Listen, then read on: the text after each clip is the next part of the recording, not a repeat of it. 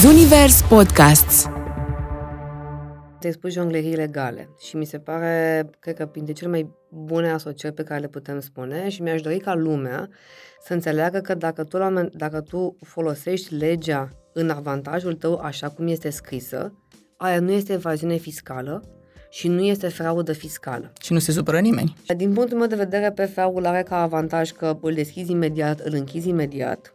Bun. E cu mult mai puține dureri de cap. Pe de altă parte, uh, este limitat la un număr de coduri CAEN. O greșeală de ta ți afectează întreaga familie. Exact. Clar. SRL-ul este foarte versatil, îți permite bă, să te duci imediat dincolo de granițele țării, nu ești limitat la codul KN și poate poți să ai mai mulți asociați, adică poți să faci un parteneriat cu mai multe persoane, poți să angajezi uh, uh, și îți permite totuși cu o impozitare destul de mică să faci niște lucruri chiar foarte, uh, foarte frumoase. Deși din, a- din acest motiv îți permite să scalezi, că poate iarăși ramifici în mai multe business sau acum faci un business, îți modifici, poți foarte ușor să treci și să-ți adaptezi uh, societatea ta în funcție de ce ai nevoie. Reset cu Răzvan Popescu, un podcast Zunivers. Bun găsit la un nou episod de Reset Universe și uh, așa cum uh, ne-am obișnuit noi, nu știu dacă și voi încercăm uh, de fiecare dată să găsim subiecte care să ne reseteze niște preconcepții sau poate subiecte din care să învățăm lucruri ce ne vor fi la un moment dat folositoare. Astăzi rezolvăm sau nu dilema existențială a unui tânăr viitor antreprenor sau poate al unui om care nu dorește doar să fie angajat cu carte de muncă, vrea mai mult de la viața asta. Și ce facem? Care e forma cea mai bună pentru a încasa banii, pentru a ne dezvolta?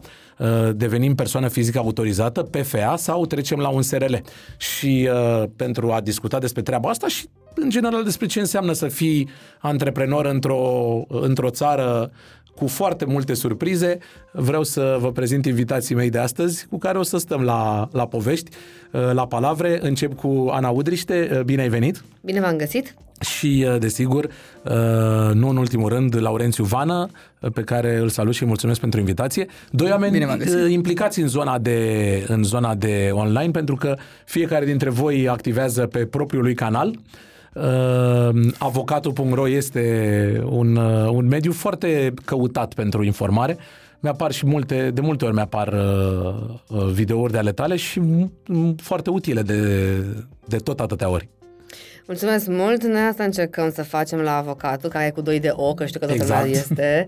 Um, Putea fi avocatul cu și cu cratimă, dar știu, așa... dar a fost luat. A era fost luat, luat? da, Da. Acum, uh, acum șapte ani era luat și după aia a venit și avocat două, dar nu e al nostru. Da. Însă am primit un Dar review puteți să foarte... faceți un parteneriat, știi cum? Știu, și am primit un review foarte interesant la un moment dat pe Google Maps în care spuneau uh, totul bune și frumoase, dar nu ne-a plăcut ciorba, că a fost un pic cam rece. și am vrut să-i zic, doamnă, ați greșit uh, fereastra, dar uh, na, se mai întâmplă. Uh, încerc. Uh, încercăm la, la nivel de echipă să facem lucrurile cât mai accesibile, pentru că asta este problema tuturor. Avem un domeniu din care nu prea înțelegem, exact cum spuneai și tu, ești antreprenor și te lupți cu legislația. Și habar nu ai de un să o apuci, nu mai spun că ai la un moment dat niște cuvinte de alea care ești uzucapiune. Ce? Da. Și asta încercăm să facem, să traducem pe înțelesul tuturor, prin parteneriate, prin infografice, prin videouri. Usufruct nu e de la supermarket, e tot din zona ta. Și așa Exact. mai departe. și Laurențiu, specialist în zona de taxe și de asemenea un, uh, un uh, om creator de conținut, că așa se numește acum uh, Da. zona Exact, asta. exact. De, Doamne, cu ce te ocupi? Ești creator de conținut, ești uh, vlogger, youtuber uh, și așa mai departe. Dar e, uh, e o, o zonă uh, care, din punctul meu de vedere, este utilă și conținutul care aduce informație e cu atât mai, mai prețios. Da, pentru că nu mai avem răbdare, sincer, să citim și poate e mai bine să asculți, măcar rămâi cu ceva informație. Și dacă poți să găsești și informații care sunt de calitate, ok, e bun și entertainment-ul, uh, dar e bine să mai asculți din când în când și ceva care, cine știe, te va ajuta în câteva zile, într-un an, cândva. Și apropo de asta, să intrăm uh, puțin în uh, zona pe care ne-am propus-o ca discuție. Asta nu înseamnă că vom rămâne legați cu cătușe și cu lanțuri uh, de, de paralela asta dintre uh, PFA, respectiv uh, deținători de SRL. Uh, clar că există foarte multe profesii liberale unde e mare nevoie de o formă de genul ăsta, pentru că nu, e sufic- nu neapărat că nu e suficientă cartea de muncă, dar profesiile astea dându-ți un mare orizont de activitate și putând să lucrezi în diverse companii, uh, nu fac a, acea clasică carte de muncă la care visau toți părinții noștri, că așa nu erau învățați. Să-ți faci, mamă, cum mamă, n-ai carte de muncă? Dar cum? Și ce e la PFA? Uh, și vreau să vă întreb pe amândoi, le- din punct de vedere al costurilor și al taxelor, care e varianta mai bună pentru o persoană care s-ar putea încadra în, uh, în ambele variante? Uh, încep eu un pic, ca să aduc un pic de lumină m, între ceea ce înseamnă profesie liberală Exact. Ce și ce e înseamnă la un PFA? PFA? Da, și ce înseamnă un SRL. corect. Că ai spus de profesii liberale. Profesia liberală este una, PFA-ul este altceva. Dar pot, de exemplu, uh, jurnalist fiind sau scenarist sau cre- creator de diverse servicii din zona asta, uh, să funcționez la fel de bine și pe un PFA și pe un SRL. De acord. Desigur. Dar dacă vorbim de profesii liberale în adevăratul sens al cuvântului, cum ar fi, spre exemplu, nu Avocații. știu, un traducător, un avocat, un medic sau așa mai departe, ei practic au alte forme de organizare. Spre exemplu, uite, noi, noi ca avocat avem cabinete individuale de avocatori sau societăți de avocatori și mai departe. Notarii se intră în categoria Notarii asta. intră în altă categorie, unde își fac și ele și ei cabinete notariale, iarăși dacă vorbim de medici, au alte, a, a, alt gen și așa mai departe. Noi, practic, când ne gândim la profesii liberale, ne gândim la ceea ce am numit pompos din afară zona de freelancer. De freelancerală, cum o numesc eu. Care freelancerală ar putea să fie sub formă de PFA, adică de persoană fizică autorizată, ci- sau dus- sub formă de SRL, societate cu răspundere limitată. Între noi fie vorba, ce alte variante, întreprindere familială, individuală, Nu știu cine le mai folosește. Dar mai există? Da, mai uh, există, că știu că există. Erau uh, la un moment dat uh, destul erau, de prezente. Erau destul de prezente când mai aveau și anumite facilități din punct de vedere fiscal, dar nu... Afe- asociație familială. Exact. Dar momentan nu mai sunt. Um, au și puțin în 2023, acum alegerea este destul de, de simplă. Cum o să spună și Laurențiu, având în vedere că s-a uh, dus destul de mult plafonul minim pentru norma de venit, și o să ne explice ce, ce norma de venit, nu prea mai ai tu m, vreun motiv să-ți faci un PFA sau o PFA, că mereu nu știu cum se spune, decât dacă vrei să tatonezi un pic terenul. Adică ai vrea să faci ceva un pic pe lângă, dar parcă nu știi, dar vrei să vezi dacă merge cu antreprenoriatul și freelancereala, dar nu vrei să duci o lin, dar parcă vei niște bani de buzunar. Sau dacă ești student, ai, nu știu, 19-20 de ani și vrei să faci ceva de genul ăsta ca să îți asiguri niște bani de buzunar și nu o să te legi la 19 ani uh, bă, cu un SRL până când nu, nu vezi că merge, uh, merge cum trebuie. De ce neapărat nu o să te legi? Pentru că inițial un SRL presupune și o investiție. O investiție în uh, tot ce înseamnă în hârțogăraie, că trebuie să plătești un, un avocat care îți depune actele. Și da și nu. Și mai greu de închis. De, avan, avantaje, dezavantajele sunt după, că până la urmă la PFA ai costuri zero, dar de înființare mă refer pur și simplu. Dar taxe mai mari. Uh, dar taxe mai mari, la un SRL ai taxe mai mici, dar trebuie să-ți iei, spre exemplu, contabil și ai taxele la Registrul Comerțului de 130 de lei. Între noi fie vorba, dacă nu ai 130 de lei ca să deschizi un SRL, mai bine te apuci de antreprenoriat. Corect. Uh, după aia, sincer să fiu, dacă chiar nu vrei tu să dai bani cuiva ca să se ocupe de chestia asta, crede-mă că ți le poți face singur cu două drumuri la Registrul Comerțului sau bă, cu informații de, de pe internet. Deci nu asta ar fi problema. Doar că la un moment dat te legi la cap de, uh, de anumite chestii pe care oamenii nu le conștientizează. Și zic o chestie. Oamenii zic, a, uite, nu mai merge pe SRL activitatea, o las baltă. Deci fix asta e replica, o las baltă. Zic eu, ce înseamnă o lași baltă? Mă, Uh, Cum adică? Păi, nu mai fac. Păi nu, stai puțin. Trebuie să depui declarații pe zero, o suspensii, adică nu e ca și cum te-ai săturat de ea, ai aruncat-o într-un colț și se pune praful pe ea. Lumea nu înțelege și la un moment dat te trezești peste 5 ani de zile că ai un cazier fiscal și o iei în activitate și nu știi de unde. Ei bine, de aici. Asta spun că poate la un moment dat uh, nu vrei neapărat să te legi la cap cu contabil, cu depunere, cu bilanț, cu mers pe la ANAF, cu toate uh, De fapt, nu hârtogăraia. te legi la cap, te legi la buzunar. Că Păi și ai- asta de fapt. Vei avea nevoie de contabil și vei plăti pentru contabil și dacă ai activitate zero. Da.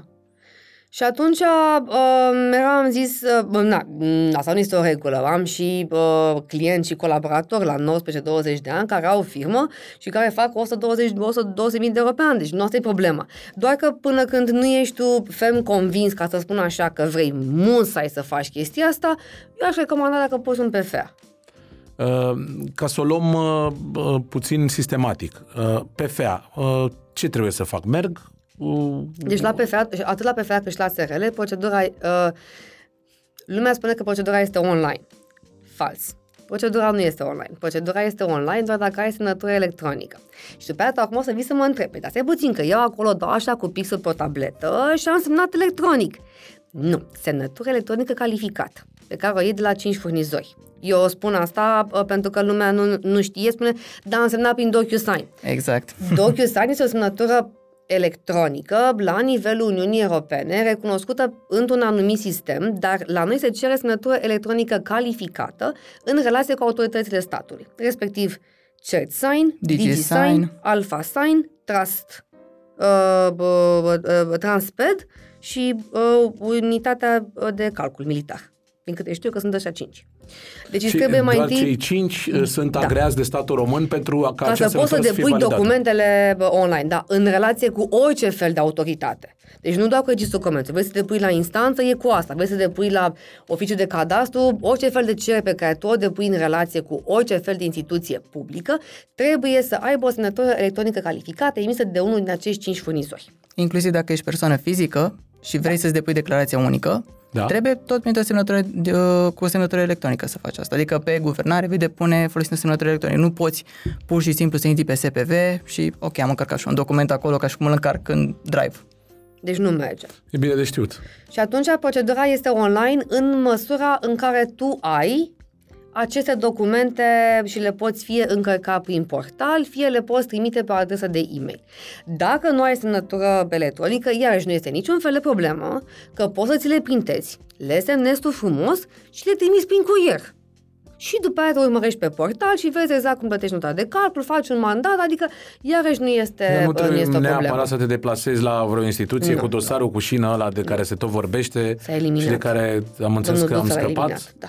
Am înțeles că am, căp- am scăpat și de copiile de, de copiile legalizate. legalizate De șase luni, da. Mai avem încă cinci luni pentru noi. și că ușor, ușor uh, mergem și noi spre O oarecare normalitate. digitalizare, da, da, da. Exact. Oare... Bun, asta se întâmplă pentru PFA. Similar SRL și este- pentru SRL. Și pentru SRL este aceeași chestie uh, fără niciun fel de problemă. Nu trebuie să mai ai drumul la notar, nu trebuie să mai ai drumul la bancă, nimic de genul acesta. Adică din punct de vedere al înființării, procedura, dacă chiar nu vrei să-ți bați capul, uh, nu este foarte complicată. Eu recomand la un moment dat să apelezi la un specialist Ceea ce am făcut eu, de Uh. exemplu, acum niște ani că mi-am deschis firma. Ori că nu vrei tu să te bați cu chestia asta, ori pentru că la un moment dat am văzut. Oamenii nu înțeleg nici măcar ce înseamnă un contract de comodat. La modul foarte serios și trebuie să vezi cum rezervări de denumire și mai mult trebuie să vezi acum ce codul CAEN alegi. Și o să spun de ce. La Laurențiu râde. Da, da. A, Adică o, să, când, s-a, o să vină și Laurențiu cu precizări pe Exact. zona de taxe și alte... s-a modificat legea registrului comerțului în noiembrie 2022 și acum e la modul următor. Dacă până la acum tu puteai să-ți faci o firmă cu toate codurile CAEN, ai văzut 14 10 pagini de exact. coduri. 10 dacă e cu scris mic. Acum nu mai poți, pentru că codurile CAEN pe care le ai în actul constitutiv ești obligat să le și autorizezi. Și atunci chiar va trebui de la bun început să zici ceea ce vrei să faci, pentru că este aberant să te gândești că vrei să autorizezi tu restaurante uh, și creștere de bovine când tu faci software IT. Înțelegi? Pentru că în funcție de codurile care pe care le autorizezi, te trezești inclusiv cu control tematic. Dar de, de, dacă pui acolo că tu, tu ai cafenea când nu ai, te trezești cu control la DSVSA. Da, și suntem de Sau de la PC. O, bă, bă, o, PC. Te puțin unde sunt. Păi stai că eu fac soft. Păi dar n-ai codul care de, de cafenele. S-a întâmplat aici. Și atunci, recomandarea mea este, pentru că aici chiar este complicat și e, te scapi la mâna stângă cu urechea dreaptă, invers, uh, chiar trebuie să uh, stai să te lămurești cu cineva, domnule, eu ce fac? Ca să și după aia să depui. Iarăși, ai sau nu activitate la sediu, ai nevoie sau nu de acordul vecinilor, că mai sunt și chestii care țin de impozitare aici și mai departe. Dacă De ai asta activitatea la recomand. sediu, e un alt impozit uh, la taxe și impozite locale, respectiv uh, dacă n-ai activitate la sediu. Exact. Exact, da. Și bineînțeles că uh, faptul că declar că ai activitate sau nu la sediu, și aici e zona lui Laurențiu, uh, îți influențează inclusiv uh, lucrurile pe care poți să le deduci atunci Uh, când uh, Da, desigur, adică, de exemplu... cumperi cu cardul de firmă, că de fapt despre asta e vorba. Și dacă ne gândim, de exemplu, și la internet. Dacă vrei să-ți bagi internetul să-l deduci, costul cu internetul, nu ai putea dacă nu ai activitate la sediu, că Bine, poți o cartelă, de exemplu, de telefonie mobilă, dar ai anumite restricții. Automat trebuie să te gândești că orice deducere pe care tu o faci trebuie să aibă sens Și justificare. Exact, și justi- justificare pentru ceea ce faci. Nu poți să deduci orice. Mulți iarăși se duc și în aria asta, hai că eu știu că pot să deduc. Și bagă acolo tot ce se poate, lucruri care sunt aberante și vii, te trezești după aia cu anaful la, la ușă și zici, pe ok, de ce am probleme? Păi asta de ce ai dedus? Și de aia da. începem să ne dreptățim oarecum uh, de multe ori autoritățile, pentru că parcă suntem prea relaxați când vine, citim prea, prea larg uh, tot textul și e bine să, tot așa, cum a zis și Ana, să apelezi la cineva care să-ți explice ce e bine să faci, ce nu e bine să faci, ce e bine să deduci, ce nu e bine să deduci și așa mai departe. Da, deducerea până la urmă nu fac eu de capul meu. Am contabilul, care, uh, specialistul care îmi spune, domnule, nu pot să-ți deduc această cheltuială. Dar la PFA nu ai contabil, pentru că nu ești obligat să ai contabil. Și automat tu vei crede că poți să deduci absolut orice. Recomanzi un, și pentru PFA contabil? Uh, da, și acum cu uh, riscul de a fi eu un pic uh, biased, ca să zic așa, sau părtinitare, că îmi place mie cuvântul limba română, uh, nu sunt neapărat uh, fanul aplicațiilor care îți țin ție singure contabilitatea. Da, da, nu, Uh, am atât de multe motive încât uh, nu asta. Eu înțeleg întotdeauna nevoia de digitalizare, de democratizare a acestei părți, de a pune în legătură uh, o persoană de care ai nevoie cu tine ca să ajungi mai repede, dar uh, ele nu vor putea să știe ce anume trebuie să deduci tu sau nu, pentru că nu știu la un moment dat specialiștii, pentru că codul fiscal este foarte complicat, asta odată. Și se și modifică foarte des. Nu mai spun. Și mai ajung și la uh, aberații de genul în care nu poți să deduci pentru că cineva spune, păi nu, eu merg la safe și nu-ți deduc pentru că asta. Stai puțin că unele chiar le poți justifica, adică uh, să nu fim mai... Uh, uh, Cătorești decât papa, că e... Exact, exact asta exact. vreau să o zic. Sau să nu fim că... leneși. Nici, nici. Exact. Uh, și atunci, chiar dacă la un moment dat ai zice, ok, nu o să dau unui contabil, nu știu, 700 de lei pe lună, dau la o aplicație 300 de lei, e posibil ca atunci când tragi linie să nu fie neapărat în avantajul tău. Lumea trebuie să înțeleagă și cum funcționează și dividendele după aia, cu ce înseamnă uh, profit, cum se împarte, uh, când faci o AGA. E, că e mult mai complicat decât uh, asta. Și mie, crede-mă, eu sunt fan să arunc acolo documente, să zic, uite, mi-am am băgat 200 de bonuri și pe care văd. Doar că, din păcate, la noi, spre sebire de alte state, nu avem o legislație atât de clară și nu avem mecanism, adică, nu știu, ești într-o altă țară, X, și știi clar, uite, ai un plafon de 100.000 de euro pe an, maxim. Nu ne interesează ce, cum, când, noi îți luăm 5%, de rest tu pe scapul. Dar noi nu e așa. În funcție de ce cheltuieli bagi, cum faci și așa mai departe, tu rămâi cu mai mulți bani sau cu mai puțini. Și atunci e altă discuție. De asta, recomandarea mea este chiar să se apeleze la uh, un contabil ca, cu care să te înțelegi. Și cât mai bine pregătit și în area ta, pentru că Până la urmă, de exemplu, ești content creator. Uh, sunt anumite aspecte pe care trebuie să le știe, uh, mai ales dacă te gândești că primești banii, de exemplu, din afară, din uh, Uniune, ce trebuie să știi, îți achiziționezi software. Software achiziționat din afara țării automat trebuie să plătești TVA sau să te, de fapt să te registrezi în scopuri de TVA. Dacă ai PFA și atunci ai aceeași obligație. Sunt multe chichițe pe care le poți, uita, le poți omite de fapt. Da, Iar, spre exemplu, uite, că, bă, că spunea Laurență că noi am, când am ținut workshop-urile, mereu aveam discuția asta. Uh, ai un e-commerce, nu faci ads-uri. Păi stai puțin, îți trebuie un contabil care să știe cum funcționează ads-urile, adică exact. adică de unde iei risiturile, ai, uh, faci plata prin Stripe, ai plata prin PayPal, ai plata prin Wise, adică, uh, cum să spun, sunt anumiți contabili extrem de buni, nu știu, dacă tu lucrezi în domeniul construcțiilor, du-te la cineva care știe cum e cu domeniul construcțiilor. Exact. Care mai are niște firme din același exact. domeniu cu care a mai lucrat și s-a lovit de probleme. Exact. exact. E ca și da. cum îi dau unui contabil care face e-commerce să zică cum este cu rețetarul de la uh, produse alimentare la ciorbică sau la cocktailuri în bar. Păi eu știu că la... la uh, sau cu stocuri. Exact. Eu știu pentru că am, am părinți antreprenori și m-am lovit de asta când nu înțelegeam ce face tatăl meu și era, puteți să fac rețeta pentru nu știu ce cocktail, ca după aia să te, sco- să te scazi cu el din uh, stocuri. Am scos și știi că este 40 de mililitri ca să vezi cum convertești. A, complicată viață. Păi, Trebuie să ai pe cineva care să știe domeniul tot de activitate, cum spunea și Laurențiu. Deci ăsta e primul lucru pe care trebuie să-l notăm la momentul zero. Căutăm contabil uh, din zona de activitate a caienului da. meu. Da, exact. Dar spune, spuneați amândoi la un moment dat că e bine uh, să știu ce vreau să fac. Să presupunem că deschid o firmă, merg pe o anumită zonă, iată zona de IT, și mă gândesc că aș vrea să-mi fac și o cafenea cum procedez? Trebuie să-mi deschid o altă firmă sau pot să îmi iau un uh, domen- să-mi iau un caien uh, corespunzător? O să dau cel mai frumos răspuns din lume, care îmi place. Depinde. Chiar, da, chiar depinde. Nu, aici chiar depinde. Uh, din păcate, la noi în România nu avem neapărat, uh, nici la filmele foarte mari o să vedem, uh, nu avem ceea ce uh, găsim în afară, diviziune pe activități în cadrul companiei. Adică să zici, uite, eu sunt uh, un conglomerat, uh, am o cifră de afaceri de 10 milioane de euro și mi împart. Asta este divizia de, de financiară, asta e de contabilitate, asta e de resurse umane, asta e de Horeca și mai departe. Totul sub același SRL. Totul sub același umbrelă. Dar cu bugete diferite. E ca și cum e o societate diferită într-o societate. Da. Dar există noțiune de consorțiu sau există Se spune, să spunem holding. Da. holding, Să așa, că spunem am scăpat holding. termenul. Doar că la noi în România noțiunea de holding nu prea se poate face cum o știm noi din afară și cum zice și Laurent. Și atunci, practic, o să vezi că de ai, nu știu, o firmă mama aici cu 15 pui jos care nu și lumea spune, nu că este evaziune fiscală. Nu este deloc evaziune fiscală, dar nu poți face ca în afară, că nu ai Exact. mecanismul. Și atunci, dacă, ca să revin la uh, Întrebarea mea. exemplul tău, dacă tu ești IT și te trezești, uite, mă duc la, la, la, la Vâlcea, lângă Sanul la Hovai și vreau să fac o cafenea, că mi-a plăcut mie bă, liceul de acolo. Are, are cărămii de roșie frumoasă. Există la Vâlcea situații Exact. de antreprenori care au și uh, firmă mare de IT, dar și lanț de cofetării. Exact. Da, da. Și atunci, uh, uh, cum să spun, e o chestie de ce vrei să faci. Dacă vrei să, să cre- le crești pe amândouă, eu una aș merge cu două diferite.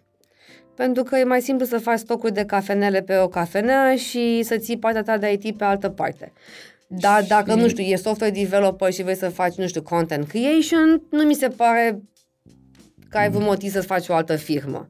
Dacă sunt chiar complet diferite, da, mai ales că vorbim și de fonduri, dacă cumva vrei să accesezi și toate cele. Și contează mult cu caienurile. că Plus contează și un pic că ne întoarcem la ideea de deductibilitate și practic ce cheltuieli ai tu. E mult mai ușor să le gestionezi când sunt separate, să nu încurci una cu alta, uh, laptopul ăsta îl folosesc aici și aici, cum îl, cum îl aloc, cum îl amortizez. Sunt multe aspecte pe care uh, practic te încurcă și nu e nici dificil să ai două firme. Dacă poți să ai una, uh, începi să prinzi E mai contabilul scump prin... că te, con- te mai costă contabilitatea. Depinde, că depinde acum și de contabil, dar uh, până la urmă te gândești că dacă ai o, so- o singură societate e mult mai complicat tot ce ai acolo și automat trebuie și pentru contabilul respectiv e complicat să înțeleagă și să-ți uh, separe ție. Ți și el mai mult automat, Exact, chiar dacă deci e o singură oarecum firmă. ajungi în același loc. Diferența va fi pentru tine cum e să gestionezi.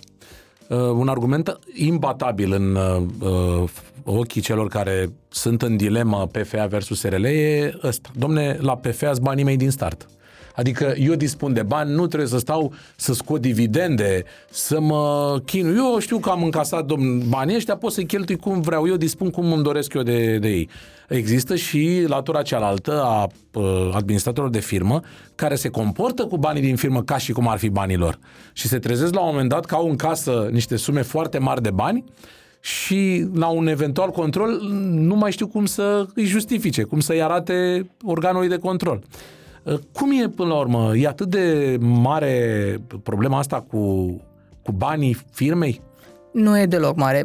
E, e aici iarăși contează contabilul. Dacă contabilul știe ce să facă, în primul rând, tu poți să scoți dividende, nu trebuie oda- doar o dată pe an. Mai nou trimestrial de Și câțiva nici ani. măcar trimestrial, poți să scoți și mai des. Important e să știe contabilul cum să, zic așa, uh, înregistreze totul. Pentru că totul se rezumă acolo. Trebuie tu la final de an să dai fix pe fix. Asta, să, să o spun într-un mod mai simplist. Adică să nu fi scos dividende mai multe decât uh, de fapt tu ai în- încasat. Dacă ai scos, trebuie să pui banii înapoi.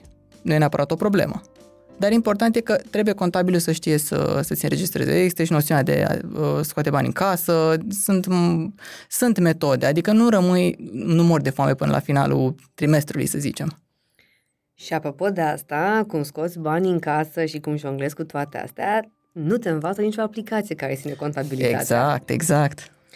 Uh, nu, nu, a, cum am spus, sunt părtinitoare, dar chestiile astea, de dat cum spunea și Laurențiu, că eu aș fi, aș, da, aș fi dat răspunsul depinde. La, uh, singurul mod în care la un PFA banii ar fi ai tăi ar fi când ești pe normă de venit. Că dacă ești pe sistem real, ai venituri minus cheltuieli. Bine, și acolo te gândești până la urmă, mai sunt persoane care omit acest aspect și când vine momentul să dea banii la stat. Aoleu, stai. Unde-s banii? Unde-s banii chiar am cheltuit? Adică Da. îi cheltuie banii, vine Asta trimestru... zic. Pentru că ignoră. Pur da. și simplu ignoră. Lasă că eu pot să scot, eu am mână liberă, mă descurc, văd eu. Sunt firmele momentul. mici care, uh, neavând pragul ăla de 100.000 de euro sau care e pragul pentru uh, pl- uh, încasări, uh, plătesc TVA-ul trimestrial, nu-l plătesc, uh, nu-l plătesc lunar. E, și până se face trimestrul de TVA, tu ai niște bani, că ai încasat niște De facturi, acord. plus TVA. Și sunt banii ăia în condută. Ce se întâmplă dacă scoți și banii ăia și când vine momentul plății TVA-ului, Faci împrumut de asociație cu asta basta. Exact. Până la urmă. Um, Important iar să ai banii. Deci, Cred că uh, trebuie uh, să fii puțin uh, uh, mai atent, uh, mai uh, responsabil cu, cu uh, veniturile tale în momentul în care uh, ești pe un SRL spre deosebire de PFA. Nu că ai TVA și la uh, PFA, dacă treci de plafon, e același lucru. Mm, În sine, cred că trebuie să... SRL-ul te obligă să fii un pic mai atent, PFA-ul îți dă mână liberă și merge că ești de bună credință. Și cred că ce nu înțelegem noi, asta, a, a, asta încerc să bat și eu și la ONG în monedă de atâția ani de zile, noi nu avem pic de educație antreprenorială și juridică. Uh, și din ce văd, nici nu, lumea nu este dornică să învețe. Problema cu, uh, eu mă compor cu, ad- ca administrator cu banii mei din firmă, este că lumea nu înțelege cine e firma, cine e administratorul, Că sunt două cine e entități asociatul exact diferite, chiar și dacă- cine e asociatul. Exact, Și spune, exact. eu sunt peste tot și încerc să explic. Eu, Ana Maria Udriște, am Ana Maria Udriște SRL aici, sunt și asociat, sunt și administrator. Deci eu sunt Trinitatea, sunt Dumnezeu bă, bă, afacerii mele. Bună asocierea cu religia, că ne plac uh, zonele astea uh, uh, Cu toate religioase. astea, eu sunt complet diferită în toate ipostazele. Și atunci lumea spune, păi da, dacă eu sunt acolo unic asociat, sunt și administrator, eu centrez, eu dau cu capul, eu semnez și în stânga, eu semnez și în dreapta, evident că banii mei sunt banii firmei. Și încerc să zic nu, și mașina pe care o iei pe firmă, o iei pe firmă. Dacă vrei să ieși cu ea din țară, trebuie să-ți faci tu împuternicire pentru tine. Da, ca bou, că n-am cum să o zic altfel decât pe românește. Eu Dar tot semnez, să faci. eu mă numesc Exact. pe mine. Da. Eu pe mine mă trimit, dar clar sunt niște Și dacă entități. te mai și angajezi acum că ești obligat ca să, A, să da, rămâi da. la impozit, a- ajungi în nebunia în care ești asociat unic, ești și administrator, ești și firma ta și mai ești și angajat pe firma ta. Tot în aceeași persoană. E, ab- e, ab- e aberant. Dar asta din cauza că așa avem sistemul gândit și că noi nu avem, spre exemplu, cum există în afară, un cod comercial al persoanei. Care se lege direct de CNP. Exact. Și atunci scăpai măcar, nu știu, până la 100.000 de euro, cum parcă știu că e în, e în Belgia, sper să, nu, s- s- sper să nu mă înșel, poți să faci tu activități pe CNP-ul tău și doar îți luăm uh, bă, o cotă parte. Da, În impozit. pe multe site-uri scrie care e tax ID-ul tău, că acela Da. e. La noi, noi ne identificăm cu CNP-ul de multe ori, dar nu e un tax Respectiv cu ID. eu dacă suntem cu o firmă. Exact, exact. Da, exact. Că, și uh, a- aici e de fapt uh, problema multora, că sunt uh, și deranjați și frustrați de faptul că dom'le, banii munciți de mine, cum nu sunt ai mei? De ce trebuie să stau să aștept uh, o perioadă să scot uh, banii pe care eu i-am muncit? Nici nu, stă, nici nu stau oamenii să le explice. Eu asta am încercat să le zic. De fiecare dată când, când vine cineva bă, bă, bă, la avocatul și îl trece prin tot procesul ăsta, îi zic, până să-ți faci tu un SRL, hai să-ți explic ce este un SRL, ca să știi exact ce poți face, ce nu poți face, care sunt drepturile, care sunt obligații și mai departe. Și zic, mi se spun, da, ok, mi explica ca la proști. Da, pentru că trebuie să facă cineva chestia asta. Deci ce e un SRL?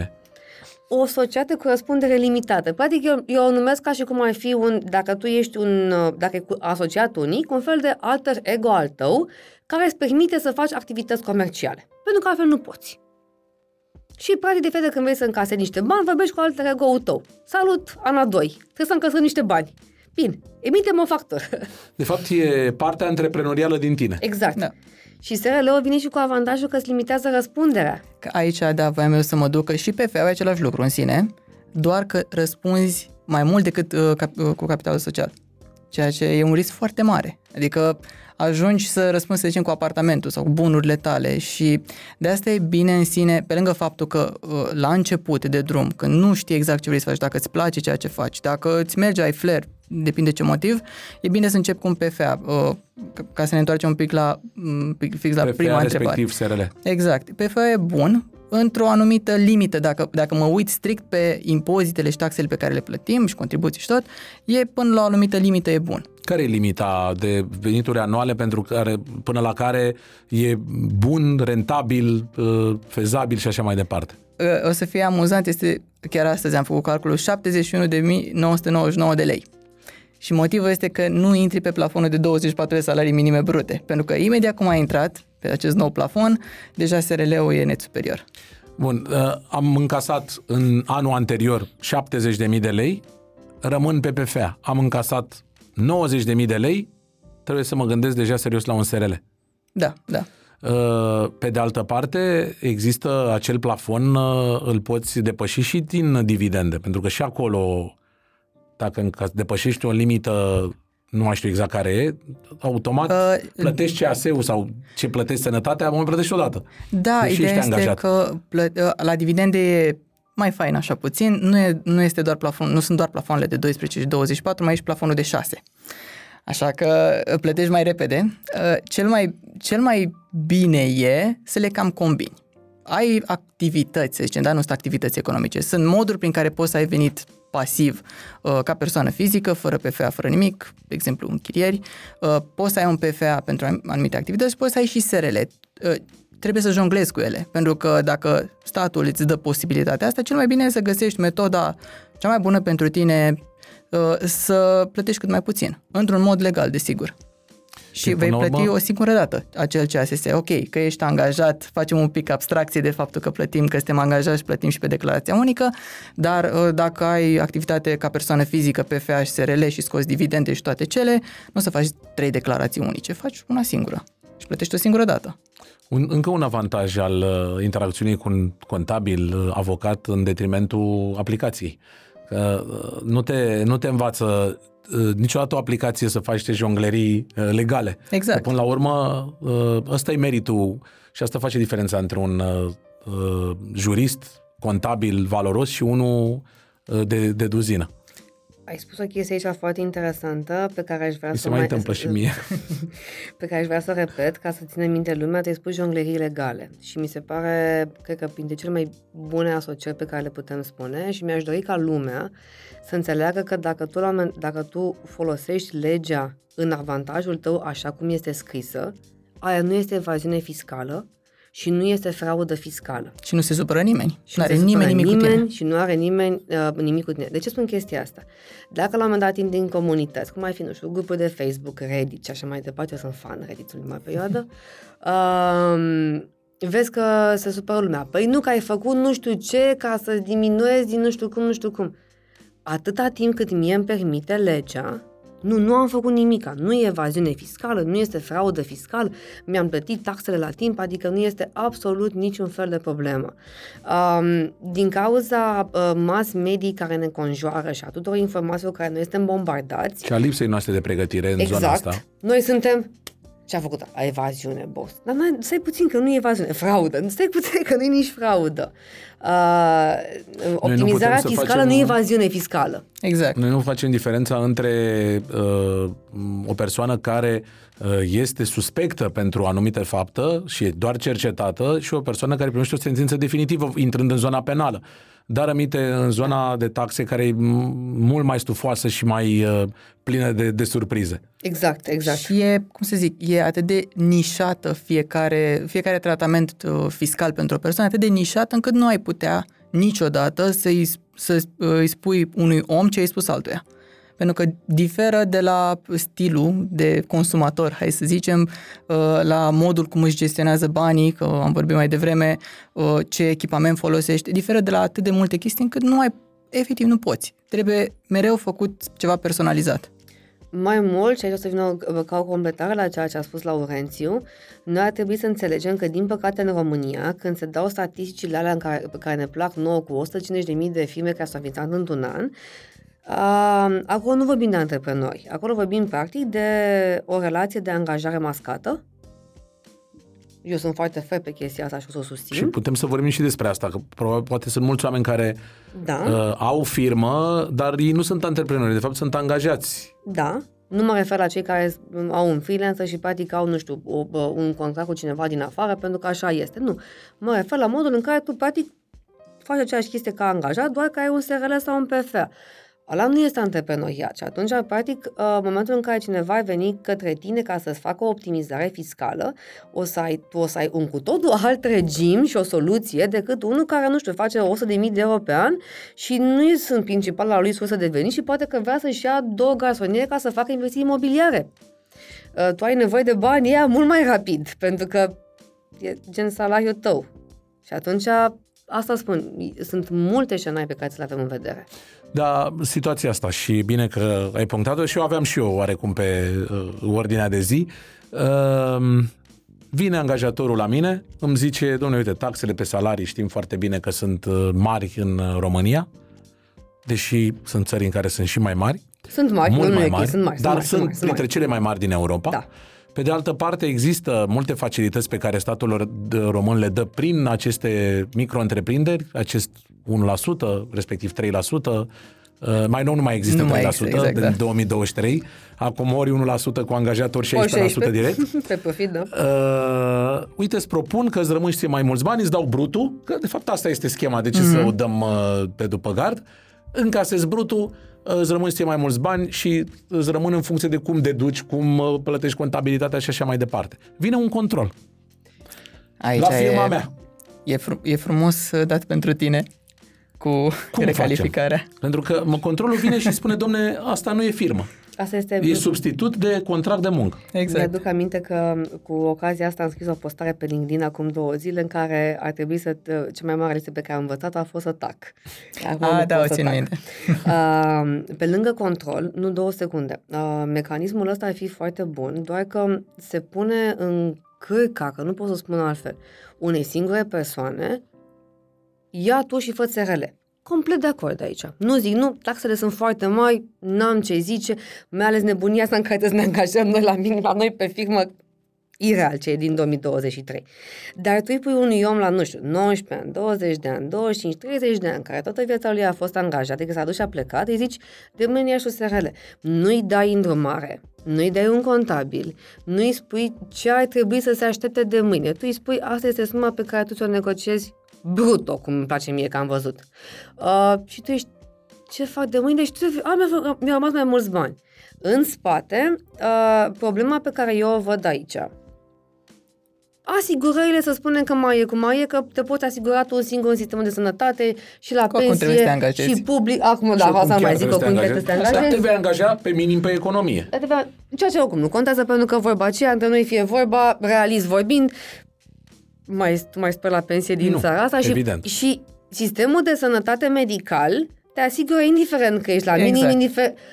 Ai același Asta e tratament. frumusețea. Exact, exact. Asta e frumusețea. Ori că ești la minimă, că ești bă, bă, maher, bă, milionar, tot aia este. Dacă ești un tip cumpătat, te gândești așa, domne, oricum trebuie să o am pasta de sănătate de la stat și dacă vreau eu Mai să fiu fac mai una liniștit, mai fac privată. una Exact. privată. Exact. Și automat am uh, un backup. Uh, da, și atunci, na, e o chestie. Problema unde apare, și aici e o discuție complexă, uh, pe lângă control, sunt drepturile pe care tu le ai ca salariat. Eu aici, eu uh, o, să, o să fac în 2023 o campanii cât mai mult de conștientizare a acestei chestii. Uh, odată, tu ca angajat poți să-ți negociezi salarii compensatorii prin contractul colectiv de muncă. A se vedea toate concedierile care se întâmplă în ultima perioadă. Nu vrei să știi câte cereri avem la, uh, la avocatul care ne vin la două zile? Salut! Mi-a spus angajatorul că de mâine mă dă afară. Tu nu știi care e diferența între demisie, concediere, a- încetare prin acordul părților. Complet diferit. Uh, nu știi ce înseamnă să te dea unul afară și să fii obligat să facă, dacă chiar vrea, o procedură disciplinară. Și cum ce se probleme ar avea dacă nu respectă tot ceea ce trebuie să facă și ce poți să iei tu. Exact. Cum zice Acel- un antreprenor, orice antreprenor, uh, uh, patron uh, de companie cu mulți angajați, uh, spune că este foarte complicat să dai un om, de, un, să dai un om afară. Nu e imposibil. Având de vedere legislația Nu e actuală. imposibil. Clar că nu e imposibil. Dar cu multe bătăi de cap. Să nu ajungem și în cealaltă extremă, pentru că, iarăși, tropăind pe toate, tot internetul, văd și replica. Mai dă-l încolo de patron că să mă suporte. E, nu, Nu-i chiar. ar trebui, dar și toate războaiele astea vin din simplu motiv că noi nu ne înțeleg, nu ne știm care ne sunt drepturile și obligațiile. Iarăși, nu ne convine la un moment dat că vrei să angajăm femei care o să rămână cândva însărcinate. Da, că faci copii. Iarăși, poate că legislația ar putea să fie într-o formă modificată, astfel încât dacă tu întrebi o persoană la interviu dacă are de gând să rămână însărcinată în, ultim, în următorii 2 ani de zile, răspunsul să nu fie unul uh, de blamat, pentru că din punct de vedere antreprenorial te interesează ca să știi ce faci cu postul ăla din perspectiva uh, uh, know-how-ului pe care îl oferi. Deci înțeleg și asta. Adică, cum să spun, discuția este extrem de complexă aici și este mai mult decât te mut de mâine de pe contract de muncă pe, pe un SRL. Dar trebuie să știi că pe un SRL nu ai concediu de odihnă, că SRL-ul Exact. Nu ai beneficii. N- A, nu pe intri lângă- medical, că SRL-ul nu se îmbolnăvește. Uh, nu ai me- Nu- beneficii. Adică, de exemplu, nici la stock option, uh, dacă vrei să participi, sunt companii uh, care și în România oferă asta, nu poți. Că nu poate să dea o societate, unei alte societăți, acțiuni. Acțiuni. Uh, după care mai este chestia că, uh, uh, uh, spre exemplu, na, ai angajați care sunt trecuți în beneficiile companiei, cum ar fi, nu știu, abonamente la clinici private, uh, La sală, la sală, reduceri și mai Carduri departe. uh, de masă, exact. Tu pe SRL nu ajungi în chestia asta. E că dacă tu, la rândul tău, faci contracte cu... Da, da, și nu la asta alte faci. deal și, Evident. și toate că vine cele. SRL-ul meu de pe dreapta cu un singur angajat sau poate cu niciunul, că sunt la 16% și spun, păi stai domne, că alt preț dau firmei mari, respectiv unei firme de Exact. apartament. Exact.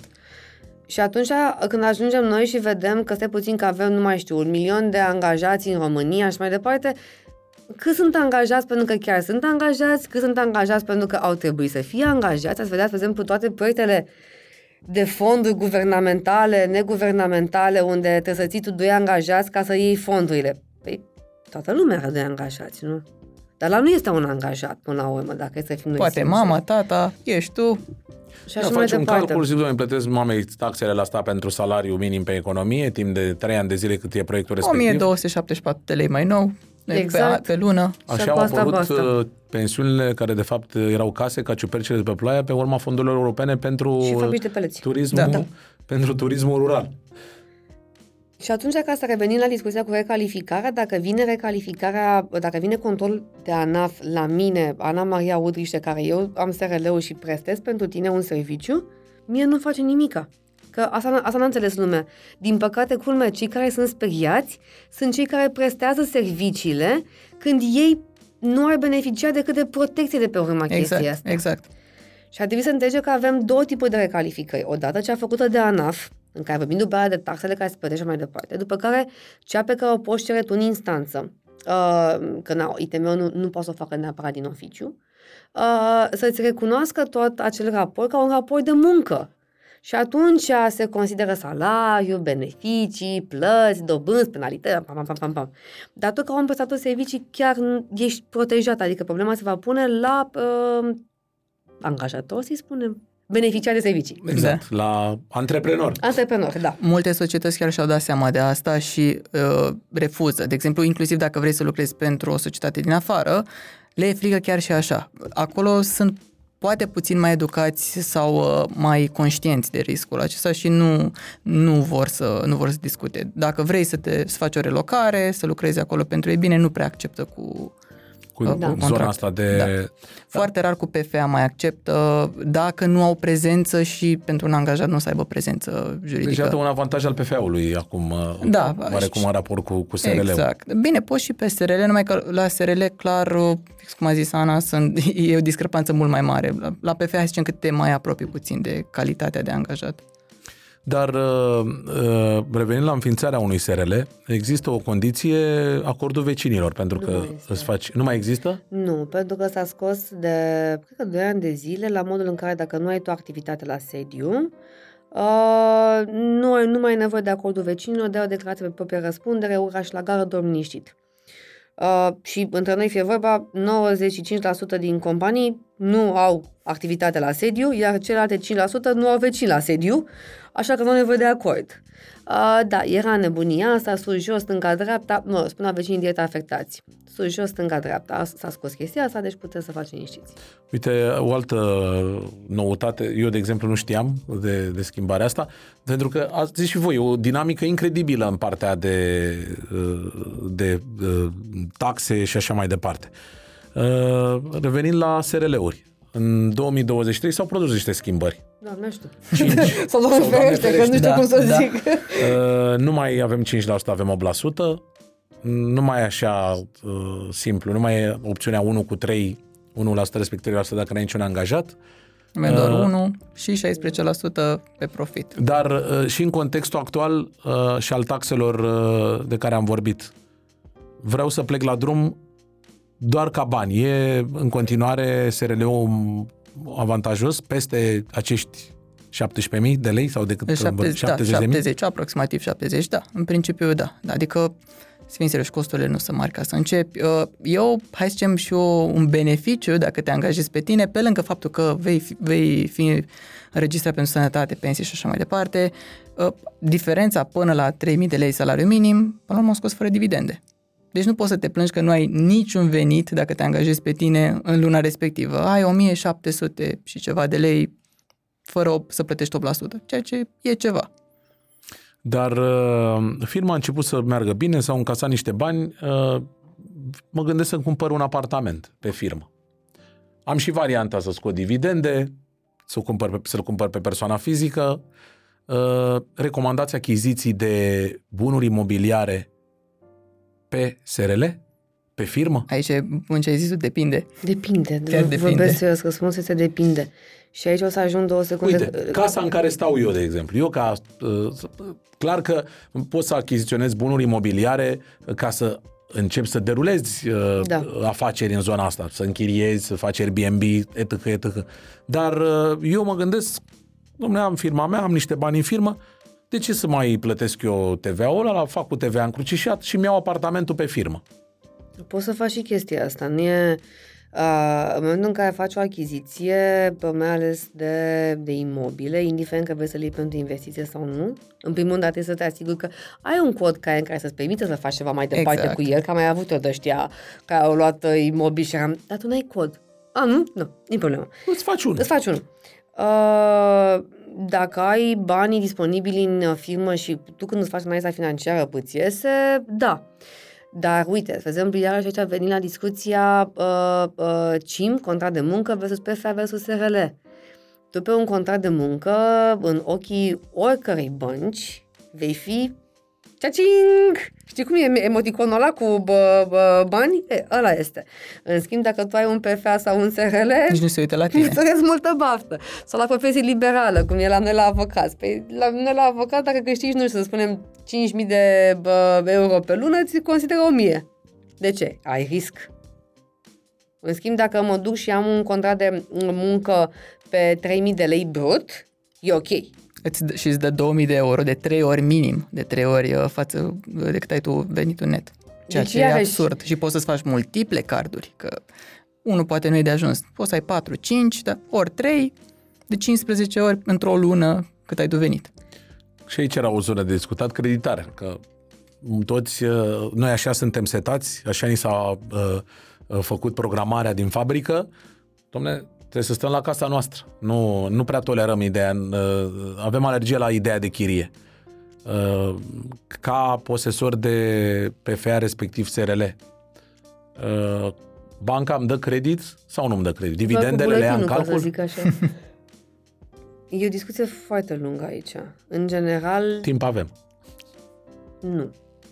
În general, nu. Uh, nu. Adică se iau, dar întotdeauna voi fi considerate ca având un risc foarte mare. O dobândă foarte proastă, Da. foarte Chiar dacă proastă. e cu ipotecă? Poate să fie Poate și să cu mama fie- fie... ipoteca, ca să zic așa.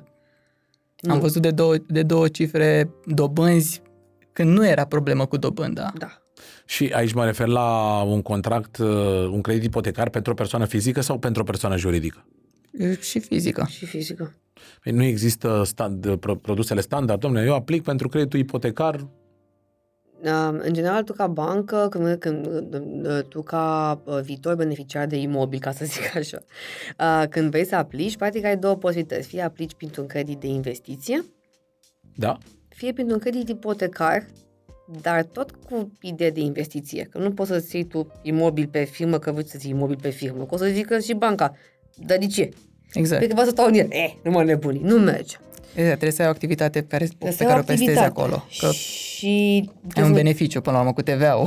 Și trebuie să ținem minte că totuși creditele de investiții se acordă pe, în general pe 5 ani de zile, maxim 10 ani. Nu știu dacă am da, văzut o ofertă cu 10 ani, dar 5 ani sigur. Uh, uh, in- uh, creditele de investiții nu ar trebui să fie confundate cu liniile de creditare, care sunt cu totul și cu totul altceva, și nici cu factoring-ul. Și da, într-adevăr am văzut și eu dobânzi la, in- la credite de investiție de 15% că acum 6 ani când nu era Exact, problema da. de asta. Când De dobânzile ce? erau foarte jos. Da. Dar uh, întrebarea mea era în zona de persoană fizică. Da. Eu, persoana fizică, uh, posesoare de firmă, administrator, beneficiar de dividende, Asociatul, asociatul unic, administratorul asociatul corect, Da. dar de obicei e și asociat și administrator Știu, și da, ești am toți zis, și da, atunci avocatul am... din mine, acum ce să fac? Uh, nu degeaba ne învățau, domne, trebuie să fii ca avocat, avocat atent că și o virgulă poate să schimbe sensul unei... uh, Exact.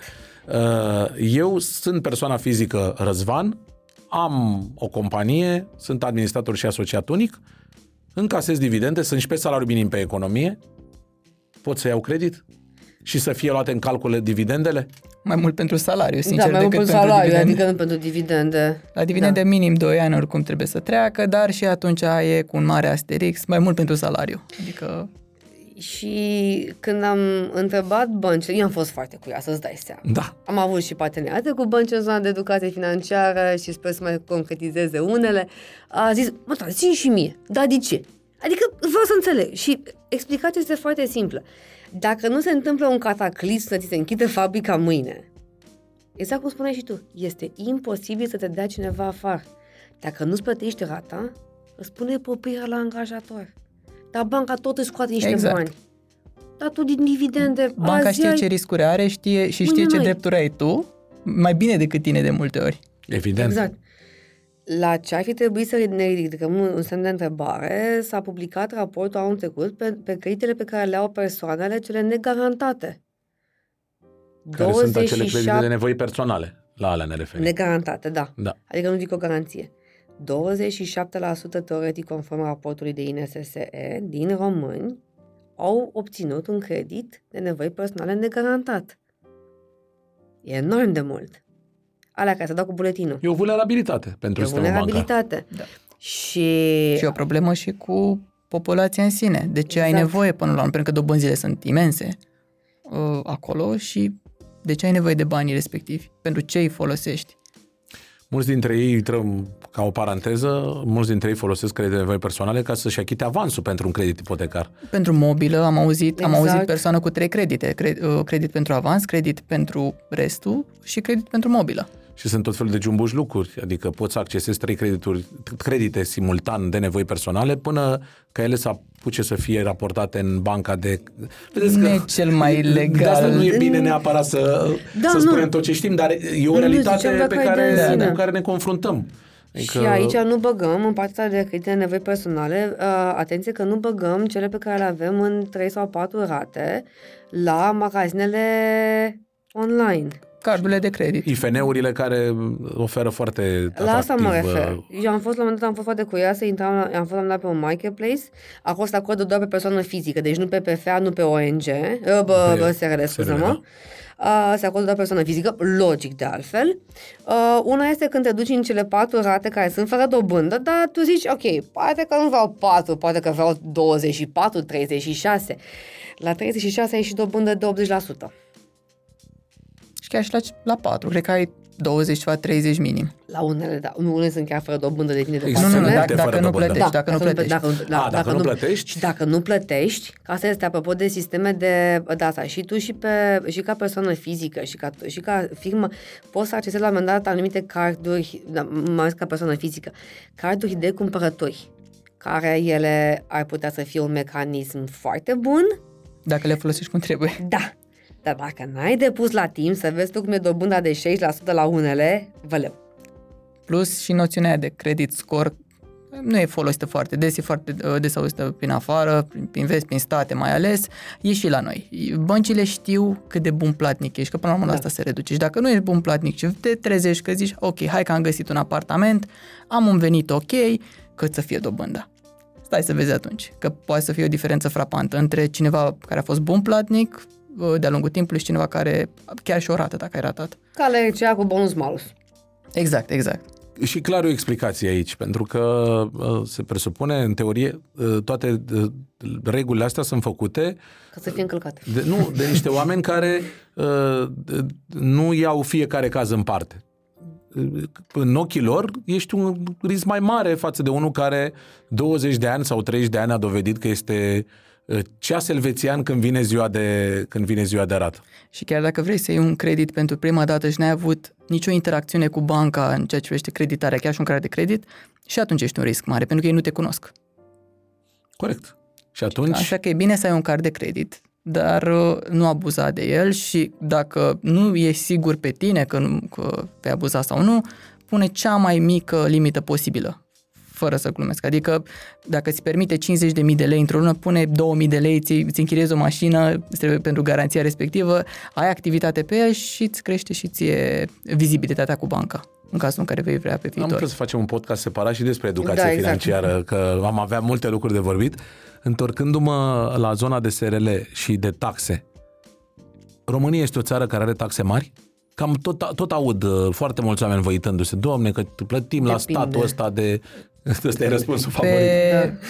Da. pentru persoane fizice zice că da, pentru, uh, pentru societăți eu unul înclin spre nu. Adică mi se pare că suntem acceptabili. Adică dacă ne uităm în Germania, mult mai rău. Dacă ne uităm în state, nu mai zic. Um, în schimb, prin raportarea la persoane fizice, unde aici țintă și pe FA-urile, dar și noi pe contracte individuale de muncă, e jale. Da, da. E jale și prin ceea ce ți se oferă în, contra, în contrapartidă. Când am fost în Mauritius anul trecut, tocmai asta vorbeam că practic e un fel de impozitare progresivă pe persoane fizice și dacă tu ai un anumit salariu, sub un anumit salariu, efectiv, nu ți-a nimeni niciun fel de taxe. Aia, adică, între noi, la salariu minim pe economie, nu ar trebui să mai iei taxe pe lângă. Lasă încolo. Ca Marea Britanie, sub 12.000 de lire, zero. După, pe an. Da, pe an.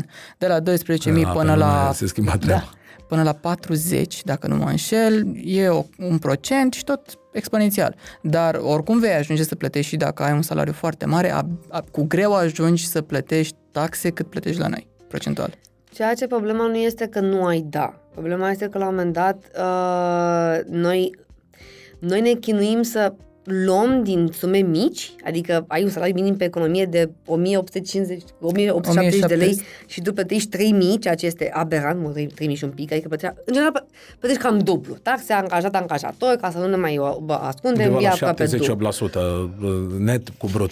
O nebunie adică oricum. ai un 3000 de lei net. Da. Asta trebuie să înțeleagă, noi ca, ca angajați nu prea înțelegem. Nu, noi... că, nu că, că, tu nu primești fluturașul ca să știi cât ți se ia înapoi. Adică noi trebuie să înțelegem că o creștere... Sau nu te uiți, mai bine zis, pe Da, exact. Un 3.000 de lei net înseamnă cost pentru angajator. Tu, de pe angajator, coști 3.000, 5.700 de lei. Da, de lândoaie, pur și simplu.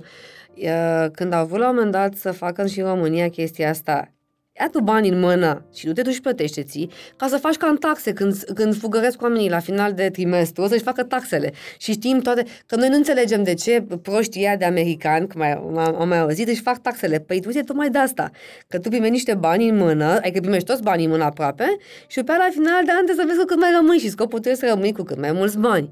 Noi acum nu înțelegem că, să spunem, vrem să ne dea angajatorul mai mulți bani. Ok, dar ca să dea ți angajatorul 5.000 de lei, el are un cost de 10.000, e aberant. Da, plus că în alte state ai și deduceri. Noi ca persoană fizică. Noi ceea ce e extraordinar. Nu există niciun fel de deducere. Mm să zicem, da, mai sunt da, dacă ai copii, dacă, da. Mă, dacă sunt atât de nesemnificative că chiar nu... Sau mai beneficii. Nu cu... nimeni la ele, cred că e și complicat să le obții. Ai tichetul de masă care în continuare este mai știu 35 de lei, 30, 30. De lei, 30 de lei pe zi, serios. Mărește, doamne, iată-mă limita la 100. Păi Asta și noi o socoteală. Sau, Dacă ne uităm și la diurne, cât, cât e în România versus cât e în afară, e diferență Tichete cadou de 300 de lei, adică pe bune, da. lasă omul să dea mai mult, adică încurajează să se dea, tocmai ca să, uh, uh, fără să fie impozitat. Noi poate vrem să impozităm orice și atunci de se ajunge la uh, o aberație și o mișcare browniană, pentru că dacă noi vrem să impozităm și salariul de 1800, este evident că nimeni nu o să vrea să crească salariul, pentru că nu rentează, pur și simplu. Plus că 200 de lei pentru cineva care are 1700 de lei net contează. Procentual e foarte mult. Dar pentru cineva care are 8.000, 10.000, 15.000 e nimic. Există un beneficiu temporar pe care guvernul dă pentru uh, salariul minim pe- de pe economie, este cei 200 de lei de la, la salariu care sunt netaxabili. Acum, Am da. greșit cu ceva? Nu, da. Da, Știu, suma este derizorie. Nu două secunde, că tu spui că este de, de, de izorie. Am avut discuția asta uh, cu niște prieteni și oarecum ne ciondăneam. Ei făceau parte, fac în continuare, uh, parte dintr-o organizație mare cu câteva mii de oameni angajați în România. Și spuneau, angajatorul meu mi-a dat, nu știu, doar 400 de lei primă. Primă salarială, da? Care Se E cu impozitează. impozite. Da. exact. Adică E real au dat asimilat salariul. Da. 700 de lei Și au primă. spus că practic au dat 400 de lei pentru toți oamenii. Adică, nu pentru toți, la fiecare persoană a primit 400 de lei. Zic că sunteți 7000 în România. Păi da, dar putea să-mi dea mai mult. Păi ție, da, da. În primul rând Sunteți sunt- 7000. În primul rând sunt 7000 vreo ori 700 de lei costul în realitate, 700 și ceva de lei la 7000 de oameni. 7000 E de enorm. oameni. Tu ai costat jumătate de milion. Cred Păi- că vine acum. Uh, Ca fun fact, Walmart tocmai a anunțat că mărește salariile în state cu 2 dolari pe oră. La 22, parcă nu de dolari. Nu, nu, nu, nu, la gen. 12 sau Ah. nu la 14, da, la 12 la 14. Uh, costul acesta pentru toți pe an înseamnă aproape un miliard de dolari. 2 dolari pe oră. Și, noi, spune- și, și, și, și tu vii și spui, mi-a dat doar 2 dolari. Cred că asta trebuie să învățăm, să încercăm să înțelegem gândirea uh, văzută la nivelul ăla de, de hartă. Da, Pentru macro, că- nu, nu ne uităm la Pentru grămada că, noastră și atât. Deși mulți am auzit când vor să pară deștepți, dau exemplu măslinei de nu știu ce uh, meniu al nu știu cărei companie aeriene, măslină care a salvat uh, o sumă de asta uriașă de bani. Da. Uh, același lucru, de fapt, se poate raporta și la nivel de, de angajat și respectiv angajator. Dar întrebare, taxe pentru companii rezonabile, taxe pentru angajați aberante. Da. De ce nu putem să găsim un echilibru? Simplu. Pentru că nu sunt să discutăm. La modul foarte serios, uh, de ori de câte ori uh, se va de- uh, deschide discuția asta, ca să spun așa, ori avem noi uh, forumuri, congrese, workshop-uri, webinarii, pe- etc.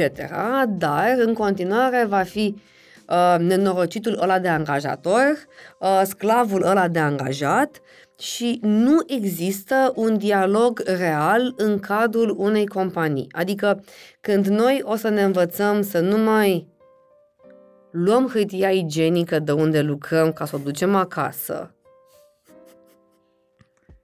atunci poate că putem să avem și un dialog real în care să înțelegem ambele perspective și puncte de vedere.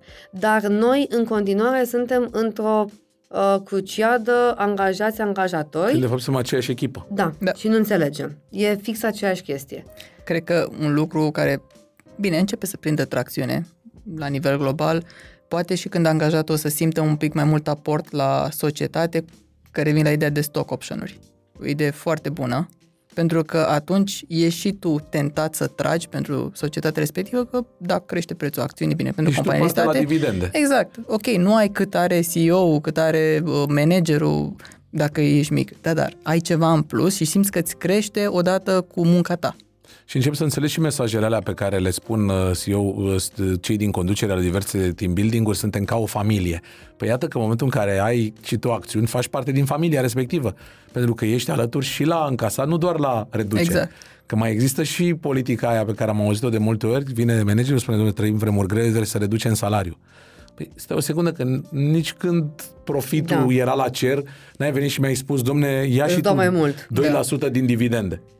Acum, pentru că s-a modificat legea dialogului social, uh, dacă nu mă înșel, în momentul în care ai mai mult de 10 angajați în cadrul unei companii, trebuie să începi să ai un reprezentant al lor și să ai discuții de negociere pă, de diferite pachete și beneficii.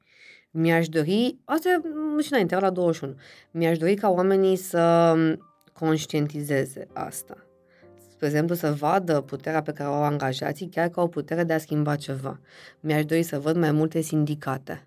Și sindicate puternice. Da. Precum cele din Franța, de exemplu, care, iată, nu la mai momentul sunt vorbirii... nici acolo chiar așa, știu ce vrei să spui, nu. Uh, nu la Franța. Că na, la noi s-a dus în, în Europa pe apa sâmbetei. E America. Au unde început America unde este țara capitalismului, un- unde uh, s-au luptat acum câțiva ani de zile ca să nu mai muncim 16 ore pe zi ca proști, să muncim și noi 8-10, 8.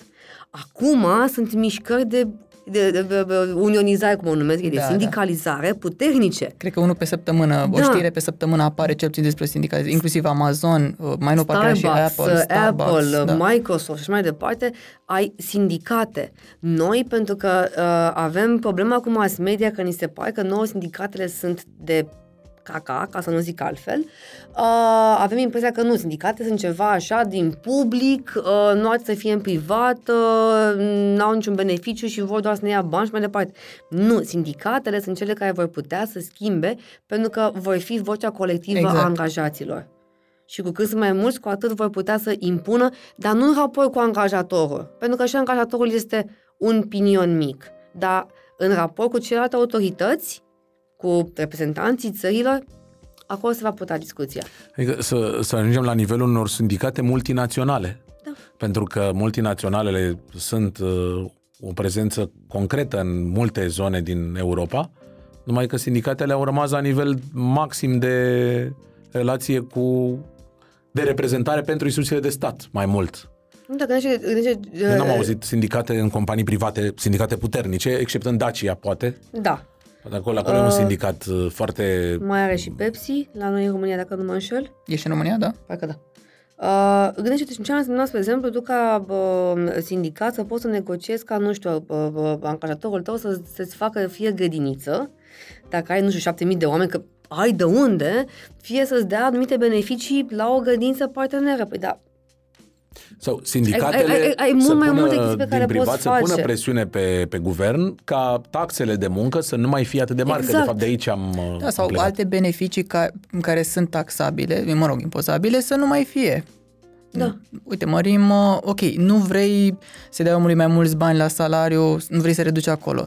Dar mărește la 50 de lei uh, bonul de masă, pentru că îl folosești pentru mâncare, e ceva vital vieții. De, de ce nu ai face asta? Până la urmă nu susții că se duce și folosești într-un mod uh, irresponsabil. Că nu te poți duce la film cu banii, Exact, asta, de exemplu. exact. Sau să ții țigări, Exact. Da. adică, Adică bonurile de masă. Măcar, uh, bă, asta spun, poți să ai, uh, nu știu, vrei vouchere de cultură, vrei vouchere de cultură, vouchere de creșă, vouchere de toate astea, care pe angajator îl stimulează la un moment dat să le introducă în program pentru că au un beneficiu real. Când spui tu mie că, nu știu, ai- acum ai abonamente de fitness sunt detrimente de 400 de euro. Aia voiam să întreb. Cum e cu De abonamentele astea acum de se fitness? aplică, de la 1 februarie. Uh, ceea ce, da, este un beneficiu foarte mare. Toate abonamentele acum, cum se făceau la bă, diferitele lanțuri de uh, săli de sport, vor putea să fie decontate de către angajatori, ceea ce e un beneficiu bă, mare. Dar Adică cât eu a ca durat angajat 10 ani? mă duc la sală, îmi fac uh, abonament, iau bonul sau cum? Cum funcționează? Nu, că dacă faci asta... pe baiba ta. Exact. angajatorul o să uh, se ducă la o sală parteneră, face un parteneriat cu ea și spune, ok, asta este oferta, toată lumea va merge pe maxim, bineînțeles, pentru că așa este și Cei atunci... 400 de euro, evident. cei 400 de euro, cu condiția să nu fie 33% din totalul beneficiilor pe care le acordă angajații, nu mai țin minte, sau Da, o treime n- din salariu, ceva de genul. E, ma- mai e o limită secundară acolo, dar 400 de euro sunt și atunci, practic, să te duci uh, să negociezi tu ca angajator pentru, uh, p- pentru angajații tăi. Dar, iarăși, nu este ideea ca la ochelari, când eu pot să mă duc să-mi fac ochelari într-o parte și dacă uh, aveam nevoie de ei și așa mai departe, să mă duc la angajator să mi deconteze. Plus că un angajator cu 5.000, 7.000, 10.000 de angajați are altă putere de negociere versus mă duc eu, nimeni, dăm și mie un preț mai bun. Sau anumite beneficii, că ok, nu neapărat un preț mai bun, dar poate am un upgrade. Și asta ce înseamnă că angajatorul plătește factura către, către sala Lanțul de respectivă sală, da, da, sala respectivă. și uh, el își uh, deduce suma respectivă sau primește banii înapoi de la stat? Nu, își deduce suma, Își deduce suma respectivă. Nu prime. Deci nu e ca la concediu medical. Plătește salariul, după care peste 2 ani, 3 ani, 5 ani de zile statul, care, trebuie să spunem, e un- unul dintre cei mai mari răuplatnici din zona asta de... M-ai lovit la sentiment pentru că, culmea, m, cu asta mă ocup în mod frecvent, respectiv recuperarea concediilor medicale pentru societăți. Trec ani de zile până când uh, se întâmplă uh, plata. Da, și tu vei spune că statul e de vină. Iar eu îți voi spune că Nu, eu întreb, cine e de nu vină? statul e de vină. În 70% de 100% din cazuri sunt de vină antreprenorii pentru că nu depun documentația în mod corect. Am societăți o care aplicație au care le pierdut depune și nu. da, pentru că nu se, nu ies, nu, vorbesc serios, nu se pupă la un moment dat rapoartele care ies din aplicație, exact cu ceea ce ar fi trebuit să fie completate pe coduri în declarația 212 și cum sunt comunicate către ANAF. Uh, nu, uh, noi, ca antreprenori, vrem să încărcăm niște persoane, cum ar fi, spre exemplu, contabili sau persoane din departamentul de resurse umane, cu recuperare de concedii medicale, nefiind în ograda lor aici, și noi nu știm să citim un concediu medical să vedem dacă medicul a emis cum trebuie. De multe ori se întâmplă ca medicul să nu le emită cum trebuie și să fie refăcut. Adică, uh, eu nu vreau să dau neapărat vina pe stat că sunt nedecontate de trei ani de zile. Pentru că de cele mai multe ori am văzut că a trebuit să lucrăm cod la cod cu companiile respective, să refacem din urmă, să alergăm după sănătate de ne-a venit rău, ca să ne dăm seama, ca să le aducem la zi cum trebuie. Uh, iar pe de altă parte trebuie să înțelegem și că uh, ar trebui să citim legislația. De ce spun asta? Pentru că și în legislația privind concedii medicale spune acolo că plățile se fac după o anumită prioritizare. Uh, și credem că, din punctul meu de vedere, cred că un spital e un pic mai îndreptățit să primească la un moment dat niște bani din concedii medicale decât un antreprenor care are o persoană în concediu medical. Nu spun că uh, nu avem cu toții aceleași drepturi, spun plătim doar aceleași că taxe, da. plătim aceleași taxe, spun doar că există acest principiu al prioritizării. Îl vedem și aici și mai vedem, să vedem și la Consiliul Concurenței, unde este evident că la uh, Consiliul Concurenței va conveni să încheteze un cartel uh, pe piața uh, camioanelor, cum a fost cu Volvo, decât să-mi încheteze mie 200 de plânge pe care le zic eu, nu mi-a convenit mie că Gigel de la colțul străzii s-a înțeles cu Ionel de la cealalt colț al străzii să-mi pună mie prețul de 2 lei la Eugenie și nu 1 la 1 leu 90 1 la 2. Pentru că este vorba de alocarea resurselor bugetare într-un mod optim, ceea ce este normal. Și mai e o chestie, că după cum vezi m-am pornit. Nici o problemă. Apropo de taxele pe care le plătim noi, ar trebui să înțelegem că uh, aparatul bugetar lucrează, și în fa- lucrează în favoarea noastră. Dar asta înseamnă că nu ar trebui să ne mai ofuscăm când uh, aflăm că cineva ar trebui să-și cumpere un laptop. Pentru că știu cum este, noi vrem să ni se facă, dar ne supărăm când uh, auzim că, nu știu, uh, aparatului de fisc de, de control au cumpărat laptop. Păi, da, că E obiectul muncii, e pix. Exact, da, și nu da. au pe nici vremuri. Asta zic, E adică... dosarul cu șina ăla de care vrem să scăpăm. Da, exact. Acolo, în laptop e. Dar Nu aici, poți să scapi fără investiții, Exact. altfel spus. Și nu poți să devii mai bun nu poți, dacă nu investești în personalul tău exact. Și în tot ceea ce înseamnă conex. și cursuri până la urmă. Sunt, până la urmă, uh, aparate, să zic așa, de stai, unde trebuie să investească și în zona asta de îmbunătățirea calității cunoștințelor. Până la urmă, cred că suntem victimele de multe ori propriei noastre ignoranțe Da. Da, da. și uh, cred că și în cazul uh, în care facem o alegere pe un drum al antreprenoriatului, că intrăm pe PFA, că intrăm pe persoană juridică, uh, SRL, uh-huh. uh, e bine să punem niște întrebări înainte. Și e bine să lăsăm specialiștii să o facă. Eu n-am fost niciodată fanul ideii, lasă domne că mă descurc, eu mă duc eu pe la instituții și îmi deschid eu singur firma. De, chiar dacă te costă mai mult, cred că e bine să rogi pe un domn care a mai făcut asta de încă 30 de ori să o facă și pentru tine. Și să ne uităm problema în vest. Acolo nu se pune vreodată problema că nu, las că fac eu. Ei știu, au nevoie de contabil, se duc la, se duc la contabil, au nevoie de avocat, se duc la avocat. Nu merg pe barba lor, pentru că de cele mai multe ori, poate nu știu, 99,9% din timp, vei ajunge să dai mai mulți bani. Cred că da, te, te costă mai mult la final.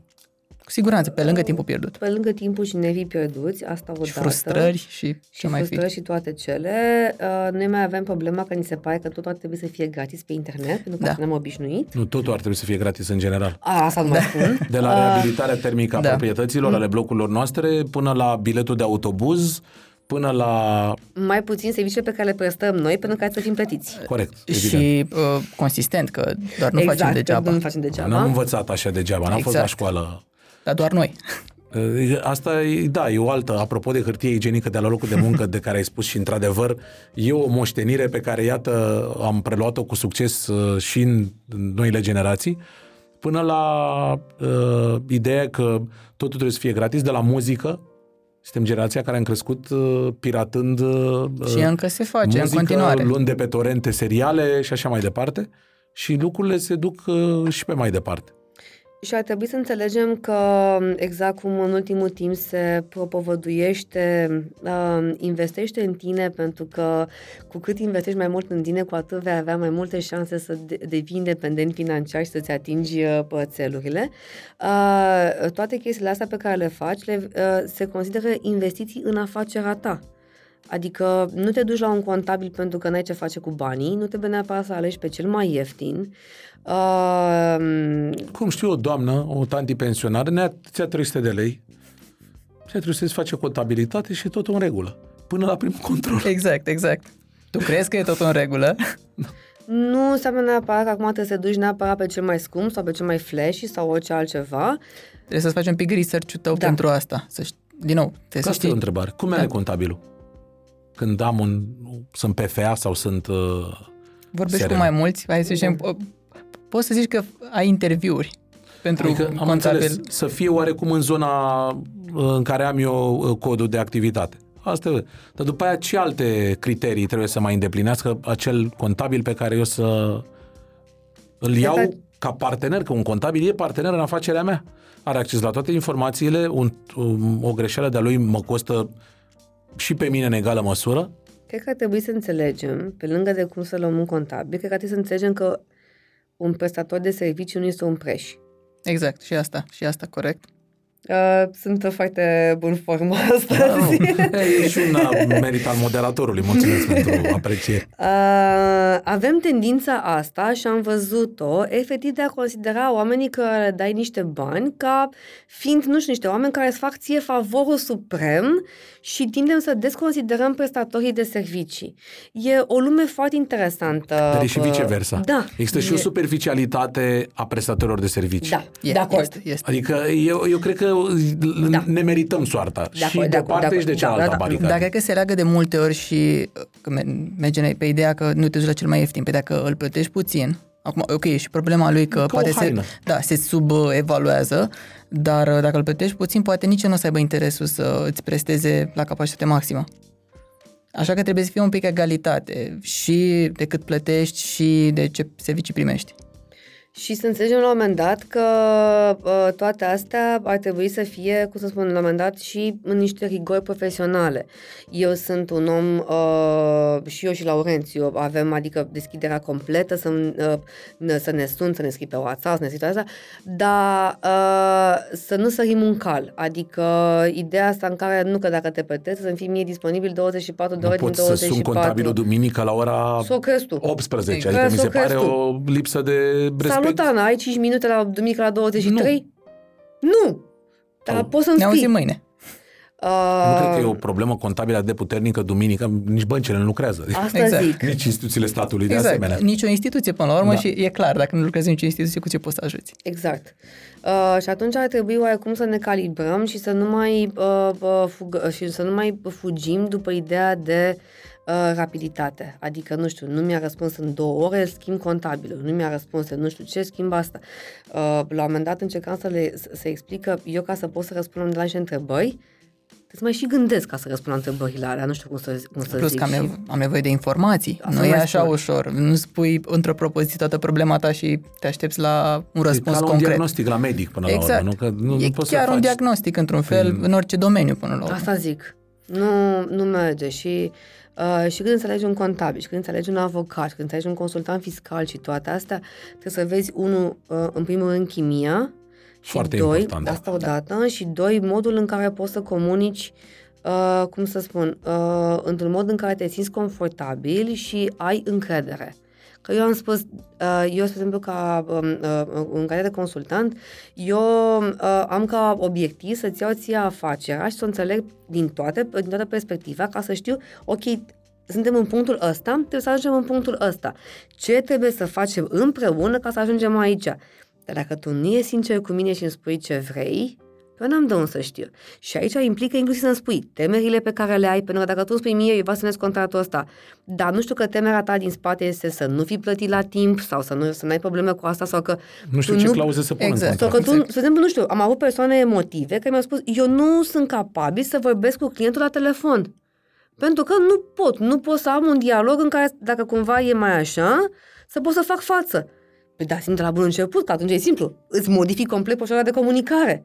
Dar am nevoie să-mi spui toate astea. Și nu cu jumătăți de măsură, că stai că mai vedem noi după. Plus că persoanele sunt diferite, clienții de asemenea. Exact. Exact, exact. Plus, Aș, așa e și la consultant și la contabil și spui, domnule, uite, eu vreau anul ăsta să scot atâta din asta. Hai să vedem cum o facem, că până la urmă vedeam cu cineva.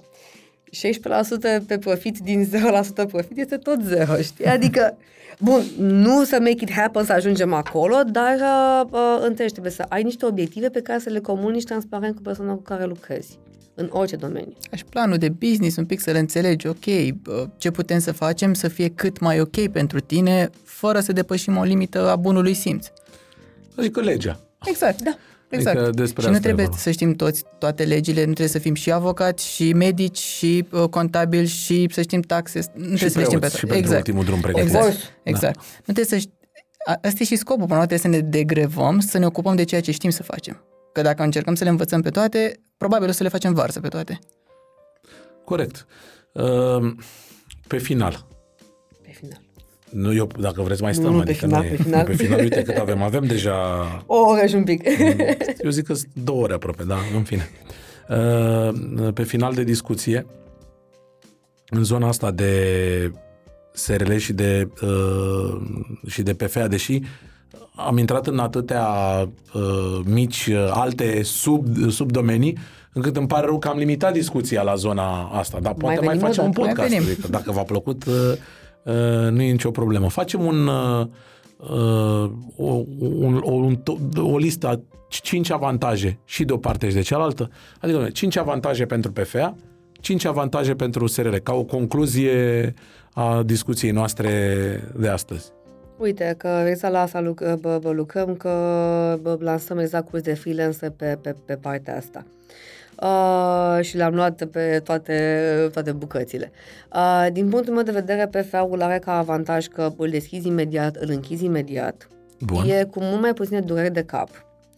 Și, practic, îți permite să tatonezi uh, bă, terenul ca să-ți dai seama dacă ți se pregătește sau nu și, în anumite bă, condiții, bă, dacă tu ești la un moment dat și angajat, uh, poți să ai beneficii că plătești mai puține taxe, uh, iar dacă ești la normă de venit, uh, cu atât mai bine. Uh, Pe de altă parte, uh, este limitat la un număr de coduri KN, că poți să ai doar 5 coduri KN, poți să angajezi dacă nu... Dacă la nu, trei persoane. La 3 persoane și răspuns cu toate bunurile tale personale. Și după aia deja vine... Adică ai o casă pe numele tău, în caz de Doamne Poate să fie ferește, executată. tu ești executat. Da, Și a- afecte, o greșeală de ta ți afectează întreaga familie. Exact. clar. Clar. Uh, SRL-ul, pe de altă parte, are avantajul că îți permite să, știu că nu este un cuvânt în limba română, să scalezi, că e la modă. Nici o greșeală de ta n-a fost corect uh, gramatical, dar acum... Da, uh, exact. Știi cum e. Uh, Așa am fost învățat. uh, nu avem ce face. Limba e un organism viu. Exact. Putem să spunem o greșeală dintre ale tale și atunci. Da, știu că după o să vină la lumea. Ai fost, ai zis, nu știu Ai cum. greșit. Da, da, da, ai greșit, Da, ai greșit, da, se mai întâmplă. Nici trafic uh, mă refuz să-l folosesc. Nu că zic trafic, că așa mi se pare mai firesc. Da, scuze de paranteză. Uh, SRL-ul este foarte versatil, îți permite bă, să te duci imediat dincolo de granițele țării, nu ești limitat la codul KN și poate poți să ai mai mulți asociați, adică poți să faci un parteneriat cu mai multe persoane, poți să angajezi uh, uh, și îți permite totuși cu o impozitare destul de mică să faci niște lucruri chiar foarte, bă, foarte frumoase. Uh, din punctul meu de vedere, alegerea nu este simplă. Cel puțin uh, dacă nu ești tu chitit să pornești pe drumuri uh, bă, antreprenoriale. Dacă ești chitit să pornești pe drumuri antreprenoriale, o să vezi că practic e un no-brainer și că o să te duci pe un SRL fără niciun fel de, uh, Problemă. de problemă. Da. Din partea mea aș putea să spun uh, că mă rezum la, num- la cifre. Da. Uh, În primul rând, trebuie să-ți faci calculul. În anul respectiv trebuie să ai o proiecție. Până la urmă, orice, orice business plan trebuie să înceapă și cu o proiecție ce voi face eu în anul respectiv, cât voi vinde, cât voi presta și în funcție de asta îți, îți alegi. Pe lângă acea decizie că dacă vreau să fac asta cu adevărat 5-10 ani de aici înainte. Uh, și PFA-ul ca un alt avantaj din nou, pentru încasări mai mici, mult mai accesibil, mult mai ușor. După, dacă vezi că merge treaba, ok, poți să treci la un SRL și e fain, până la urmă și la SRL ai ai acea opțiune, ok, 1% cu un angajat, dar și 16% în funcție de ce business ai. Pentru că poate ai un business unde ai cheltuieli constante, produci, nu știu, ai uh, căni personalizate. Păi te costă să cumperi cana, te costă materia primă și așa mai departe, poate profitul tău nu e foarte mare și ajungi mai bine cu 16%. Așa la 1% ai tăiat factura, ai dat banii. Exact. De fapt, El a venit uh, brut. Cea mai simplă explicație a diferenței. Exact, da. Uh, și, și din, a- din acest motiv îți permite să scalezi. Că poate, iarăși, ramifici în mai multe business sau acum faci un business, îți modifici, poți foarte ușor să treci și să-ți adaptezi uh, societatea ta în funcție de ce ai nevoie. Deci, cred că PFA-ul e de început și după, Și după da, aia are SRL-ul. pasul da. 1 și după aia Da. pasul 2. Și să nu uităm de combinațiile respective. Deci poți să faci niște combinații foarte faine, să ajungi să plătești mult mai ok în combinările pe toate și ăsta e trei. meritul unui, unui uh, specialist care să te sfătuiască. E, Exact, cred că cel exact. mai mare merit. E, e posibil ca acei bani pe care îi dai uh, lunar să și scoată doar dintr-un sfat sau două pe care ți le dă la momentul potrivit. Exact, o idee simplă poate, dar nu te vei gândi niciodată dacă nu știi exact cum funcționează. Uh, Forța de muncă e cea mai mare provocare și în 2023 pentru un uh, antreprenor, fie că e pe PFA sau pe SRL. E frâna peste tot, văd că cea mai mare de ce? frână în Nepalezi dezvoltare. avem peste tot. Da, da, e o, și o limitare legală. Nu avem voie mai mult de Din 100 păcate, de mii. da, dar să, uh, sunt discuții acum să se mărească iarăși contingentul, o să, a fost 100 de mii anul trecut, la 130 de mii, și dacă nu chiar, cred că o să se mărească până la 150 de mii și până la final de an să ajungem la 200 de mii fără probleme. Sunt mai uh, conștiincioși? Nepalezii, filipinezii, indienii?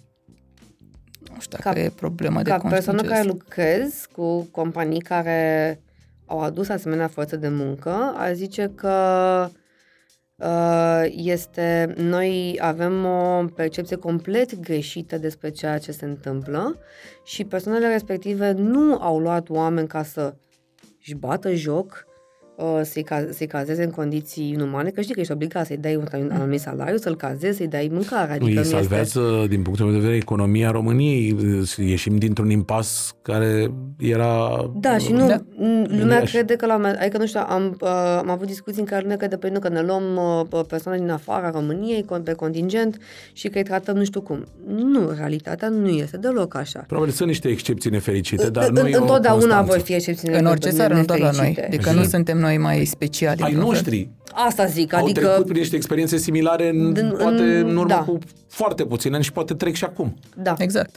Pe de altă parte, bă, sunt o resursă bă, bă, de muncă foarte bună, atât în joburi calificate cât și necalificate. Apropo, avem un deficit inclusiv pe zona de IT și uh, am avut oameni luați pe contingent și în zona de IT și de software development, ceea ce ridică un semn mare de întrebare cu privire la evoluția sectorului IT din țara noastră. Uh, dar, uh, bă, din punctul meu de vedere, bă, e o opțiune de, de explorat uh, bă, pe viitor fără probleme. Și oricum cred că o să fie un deficit de personal la nivel global de aici înainte mult timp, pentru că se vede din și natalitate și, Cel din puțin și în, China zona, că în zona civilizată. Da. În zona Europa, o parte din Asia. Exact. Mulțumesc frumos Mulțumesc Mulțumim și noi. noi. și uh, să fie un an nou cu spor, că încă suntem la, un, la început Încă de da. an. suntem. da, Și să ne mai vedem în formula asta, pentru că simt că multe lucruri nu s-au discutat. Mai avem. avem ce să vorbim, nu e problemă. Și desigur puteți să, să-i urmăriți pe uh, canalele lor, unde constant aflați lucruri interesante. Mulțumesc frumos! Mulțumim și noi. Zunivers Podcasts